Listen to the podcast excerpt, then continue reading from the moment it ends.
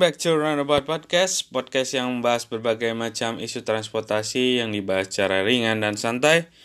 Bersama gua Insan Rido. Roundabout Podcast episode 33 uh, Kali ini gua tidak akan membahas mengenai transportasi publik. Gua akan coba bahas terkait sepeda dan juga jalur sepeda di area Jabodetabek. Uh, kenapa pengen gue bahas? Karena menurut gue sepeda bakal menjadi kunci penting dalam kita membangun transportasi yang berkelanjutan dan juga lebih ramah lingkungan. Dan juga spesial nih gue bikin episode ini salah satunya adalah sebagai dedikasi gue dan juga request dari teman gue yaitu uh, Akbar Ilham atau biasa disebut Cebi yang sangat mencintai sepeda dan sering memberikan edukasi terkait sepeda. Dan beberapa waktu yang lalu uh, kembali ke hadirat Tuhan. Dan gue mendoakan semoga Cebi bisa diterima di sisi Tuhan dan juga keluarga bisa terus diberikan kesabaran dan juga semangat untuk terus melanjutkan uh, perjalanan di dunia ini. Dan mungkin gue akan bahas sepeda itu sendiri kenapa bakal jadi kunci penting di transportasi terutama di Jabodetabek ini yang bakal menjadi kunci dalam first mile dan last mile transportation gue akan bahas di episode kali ini. Jadi tetap stay tune di Runabout Podcast.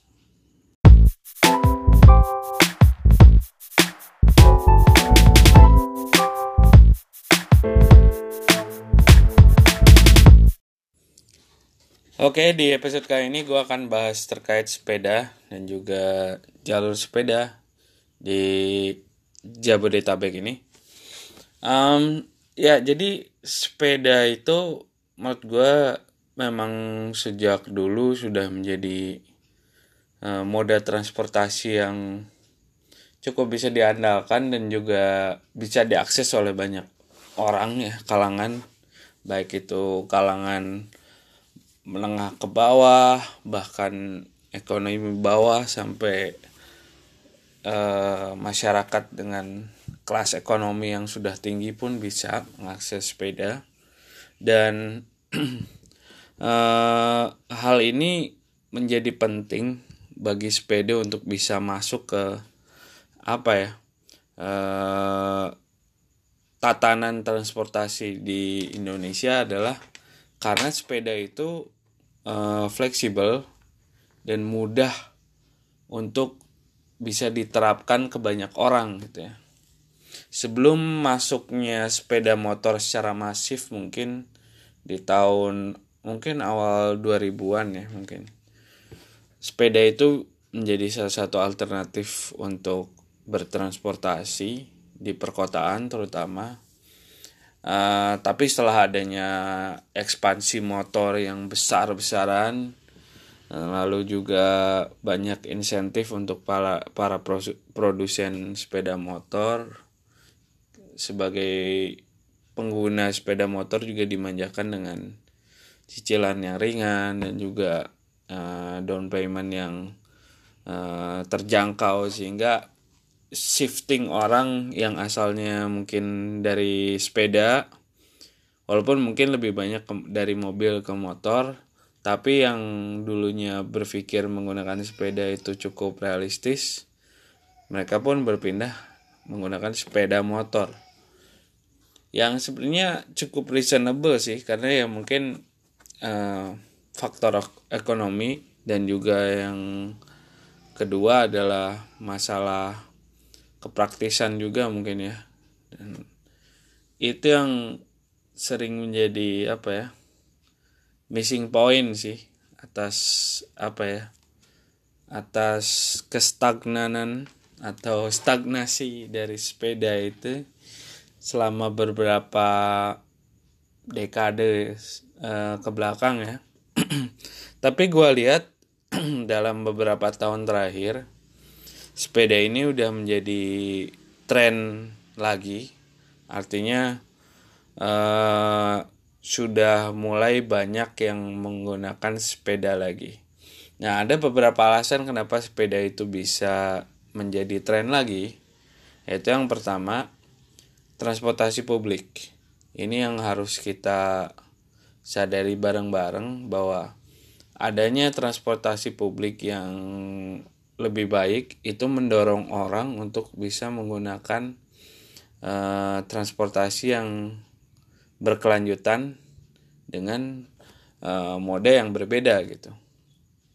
Artinya kalau kita bisa menyiapkan misalnya Transjakarta dengan rute yang lebih baik, layanan yang lebih baik atau dengan adanya MRT Jakarta yang sudah beroperasi dua tahunan di Jakarta ini terutama ya itu membuat uh, orang tuh semakin terdorong menggunakan uh, sepeda sebagai uh, first mile mereka atau last mile mereka. Karena uh, mereka akan menjadikan transportasi publik ini salah satu uh, linkage atau uh, rantai lah dalam mereka melakukan transportasi baik itu harian atau mungkin occasionally ya mungkin di weekend. Itu yang pertama soal transportasi publik. Yang kedua infrastruktur yang membaik pun membuat orang semakin uh, ingin untuk bisa bersepeda. Uh, salah satunya adalah uh, pedestrian atau trotoar yang lebih baik. Itu ngebuat eh, orang tuh semakin merasa jalan itu ramah bagi eh, bagi pengguna selain kendaraan bermotor. Sehingga orang yang jalan kaki dan juga orang yang bersepeda merasa bahwa wah eh, kesempatannya semakin terbuka dan uh, infrastrukturnya semakin nyaman untuk bisa gua pakai sebagai pesepeda. Sehingga semakinlah berjamur menjam, menjamur ya bukan berjamur menjamurlah uh, para pesepeda ini gitu. Lalu yang terakhir adalah uh, semakin apa ya mungkin semakin industri sepeda sendiri itu semakin beragam dan juga semakin bisa di dinikmati oleh lebih banyak kalangan lagi mungkin dari yang ekonomi uh, uh, bawah ya sampai ekonomi yang atas sekarang udah punya uh, range uh, sepedanya masing-masing. Kita juga punya banyak di kota-kota besar ya terutama banyak pasar sepeda bekas yang Eh, lebih mudah diakses ya dibandingkan mungkin pasar sepeda motor bekas karena ya banyak uh, paperwork di sana banyak surat-surat yang harus diurus terkait sepeda motor tentunya. Sedangkan sepeda bisa dijual secara bebas dan tanpa batas gitu ditambah lagi mungkin banyak uh, sepeda-sepeda kelas atas yang sudah terjamin mutunya mungkin ya secara internasional dan dapat dibeli oleh banyak kalangan ekonomi menengah ke atas di Indonesia sehingga sepeda ini semakin bisa dinikmati oleh banyak orang. Dan tiga alasan tadi itu yang menyebabkan sepeda sekarang semakin marak digunakan. Dan gue senang sebenarnya bisa melihat banyak pengguna sepeda baik itu untuk daily commuting atau sebagai occasional leisure aja. Untuk jalan-jalan mungkin untuk sekedar berolahraga gue sangat senang melihat hal itu dan uh, eh, gue berharap akan lebih banyak lagi yang menggunakan sepeda mungkin dengan skema-skema tertentu yang bakal bisa diimprove oleh uh, pemerintah ya. Dan gue akan bahas di segmen selanjutnya terkait uh, apa saja yang bisa kita lakukan untuk mendorong lebih banyak sepeda lagi. Dan secara policy dan juga infrastruktur apa yang bisa dibenahi dari yang sudah selama ini kita uh, dapatkan. Jadi gue akan bahas di segmen selanjutnya. Jadi tetap stay tune di Roundabout Podcast.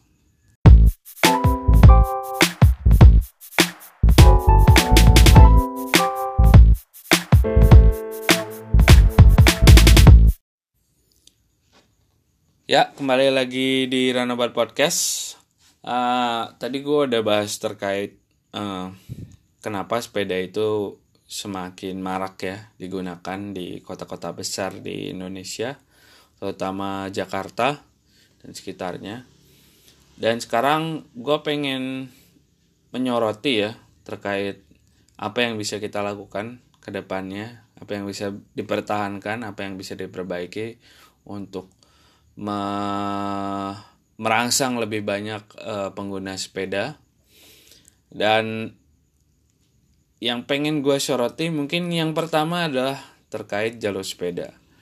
Jalur sepeda ini sudah diterapkan di berbagai kota besar di Indonesia.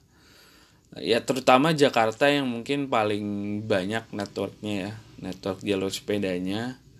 Dan salah satu evaluasi yang harus kita sama-sama benahi adalah terkait penggunaan jalur sepeda oleh para pengguna jalan eh, kendara dengan kendaraan bermotor ya misalnya orang naik motor atau naik mobil yang mengambil jalur sepeda itu jelas eh, tidak membuat orang lebih banyak menggunakan sepeda tapi membuat mereka semakin takut nah itu yang harus dibenahi.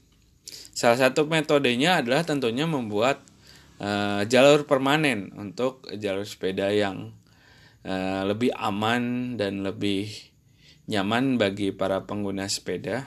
Itu akan lebih mendorong lagi orang untuk bisa menggunakan sepeda secara lebih masif gitu. Walaupun kita tahu mungkin salah satu drawbacksnya adalah yang tentu badan jalan termakan mungkin setidaknya 2 meter dan itu akan membuat risih awalnya terhadap beberapa pengguna jalan. Tentunya nggak mungkin ad, uh, ini diterapkan di jalan-jalan kecil. Ada mungkin dimensi-dimensi tertentu yang harus dipenuhi agar bisa menjadikan jalur sepeda itu permanen. Tapi uh, menurut gua ada beberapa jalan yang punya karakteristik yang bisa memadai uh, dan harusnya bisa diterapkan gitu jalur permanen itu. Itu yang pertama. Yang kedua adalah uh, sistem bike sharing itu harus didorong. Artinya ada beberapa provider bike sharing yang sudah existing ya dan sempat ada juga. Tapi gue lihat mungkin memang kesulitan bike sharing ada terkait uh, fundingnya dan juga bagaimana bisnis model yang uh, bagus ya bagi penyedianya juga. Dan yang terakhir adalah mengenai bagaimana skema itu bisa diterapkan secara efisien dan efektif gitu. Karena seperti kita tahu susah gitu ya untuk menjaga aset seperti sepeda. Nah itu yang harus kita explore dan bisa belajar dari beberapa negara maju seperti di Inggris apalagi di Belanda ya yang sudah sangat terkenal dengan penggunaan sepeda yang besar. Lalu yang terakhir adalah terkait transportasi publik. Nah ini transportasi publik yang tadi gue sempat bahas, ini harus semakin diperbaiki dengan lebih baik gitu. Dengan lebih banyak menyiapkan misalnya parkiran sepeda di beberapa stasiun ya. Lalu juga lebih mengakomodasi mungkin ya orang-orang dengan eh, dengan sepeda yang dibawa itu maka akan membuat orang semakin banyak menggunakan transportasi publik lalu melanjutkan perjalanannya dengan sepeda gitu. Itu yang jadi penting. Nah mungkin tiga hal itu yang bakal mendorong lebih jauh eh, penggunaan sepeda secara lebih masif. Dan segitu dulu mungkin di Runabout Podcast kali ini. gue akan membahas lagi mungkin tentang sepeda dan beberapa moda transportasi yang berkelanjutan di episode selanjutnya. Jadi semoga bisa ngasih insight dan juga ngasih nah, pengetahuan lah buat kita semua. Jadi terima kasih dan sampai jumpa di episode Roundabout Podcast berikutnya. See you next time